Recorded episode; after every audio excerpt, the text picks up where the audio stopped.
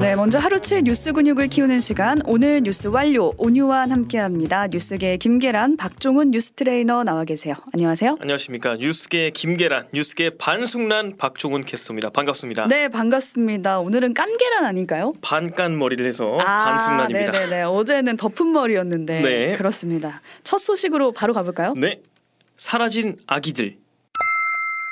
네, 어제 수원의 한 아파트 냉장고에서 영화 시신 두 구가 발견되는 일이 있었는데 이게 빙산의 일각일 수 있다 이런 얘기가 나오더라고요. 그렇습니다. 출생 신고가 되지 않은 아기들의 신원을 조회하는 과정에서 드러난 건데 이런 미신고 영유아 수가 2천 명을 넘는다고 아, 합니다. 네.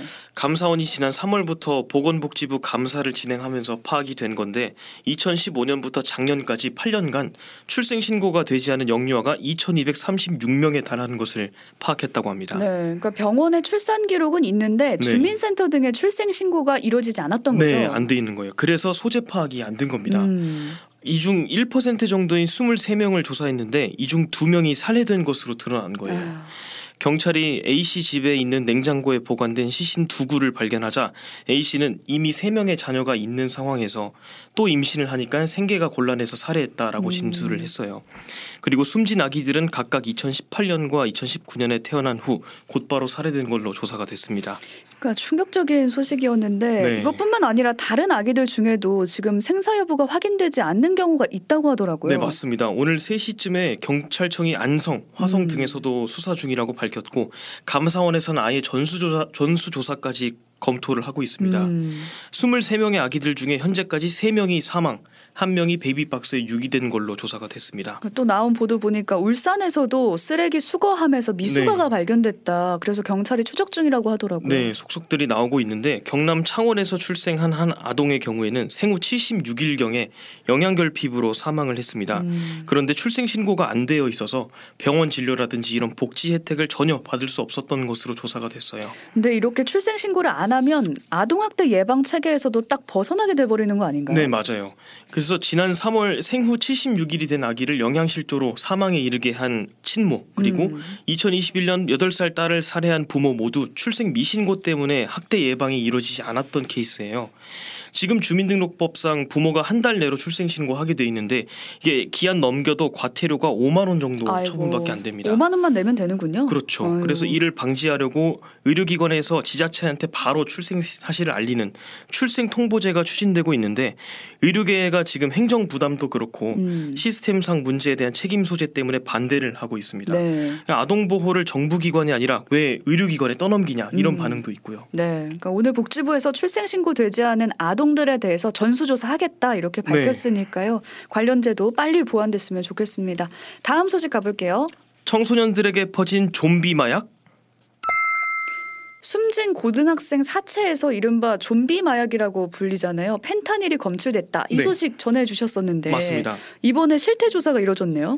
그렇습니다. 여성가족부가 오늘 청소년 매체 이용 유해 환경 실태 조사 결과를 발표했는데요. 전국 초중고등학교 재학 중인 청소년 11,140명을 대상으로 진행을 했는데 네. 어, 이중 10.4%가 마약류 진통제인 펜타닐 패치를 사용해 본 음. 경험이 있다고 답했습니다. 네. 10명 중 1명 꼴이죠. 10명 중 한명이 펜타닐 패치를 사용해 봤다고요? 네네. 아이고. 그리고 구매 방법에 대한 질문에도 답을 했는데 이중 94.9%가 병원에서 처방받아서라고 오, 답을 했고 네. 또 다른 사람 어른한테 얻어서 이렇게 음. 답한 사람도 9.6%나 됐습니다. 그러니까 지금 유튜브와 레인보우로 펜타닐 패치 사진 띄워드리려고 하거든요. 띄워드리고 있는데 이 약이 널리 쓰이고 있는 약인가요? 이게 어, 암 환자나 수술 환자 같이 좀 고통이 극심한 사람들한테만 쓰이는 음. 어, 진통제예요. 네. 그리고 식약처 기준에 따르면 애초에 만 18세 미만 청소년한테는 처방할 수 없게 돼 있거든요. 오, 네. 그리고 마약류 진통제 투여 경험이 없으면 역시 처방 안 되고요. 그런데도 오남용이나 이런 처방 사례가 좀 많이 나온 겁니다. 조사가 필요해 보이네요. 네, 중고등학교 음주 경험도 좀 많이 나왔어요. 음. 13.7%로 드러나면서 직전 조사가 2020년 11.6%였는데 증가한 걸로 집계가 됐습니다. 네. 흡연 경험은 4.2%가 나와서 2020년보다 조금 4.6%보다 소폭 감소했습니다. 네. 그러니까 무엇보다 지금 마약 소식이 요즘 많이 들리고 있어서 이 맞아요. 펜타닐을 10명 중에 한명 정도 그 패치를 사용해 봤다. 이 통계가 좀 충격적이긴 하네요. 네. 네, 대비를 했으면 좋겠습니다. 다음 소식으로 가볼게요. 인상이냐 동결이냐 그러니까 다음 주에 내년도 최저임금이 결정이 되는데 네. 오늘 노동계에서 최초 요구안을 제시했습니다. 그렇습니다. 시간당 12,210원이었습니다. 음. 올해보다 26.9%가 인상된 수준이고요. 인상된 시급을 월급으로 환산하면 월 209시간 근무 기준했을 때 255만 1,890원입니다. 음. 월급이. 네, 최저임금을 이렇게 제시한 근거가 또 나왔죠. 네, 일단 노동계가 제시한 책정 근거는 적정 가구 생계비입니다.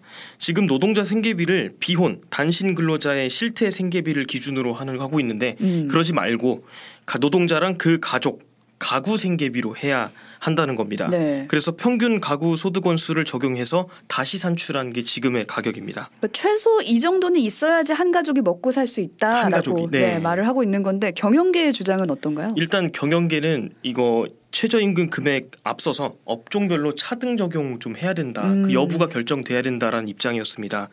근데 조금 전에 최저임금위원회에서 이 차등 적용은 부결이 됐어요. 어, 네. 아, 내년도 최저임금도 업종 구분 없이 어, 같은 금액이 적용될 것으로 보이고요. 음. 그리고 경영계가 금액 관련해서 처음에 내세웠던 거 동결이었어요. 네, 동결이면 9,620원 그대로 가자 이거죠. 그렇죠. 이미 지금 주유수당 적용되면 11,150원, 아 11,500원 넘고 음. 또 사회보험이나 퇴직급여 들어가는 비용까지 고려하면 소상공인 대다수가 이거 감내하기 어렵다라는 음, 입장이었거든요. 네, 매년 이런 의견들이 부딪히면서 고민이 깊어질 것 같습니다. 논의 지켜보도록 하고요. 마지막 소식 가볼게요.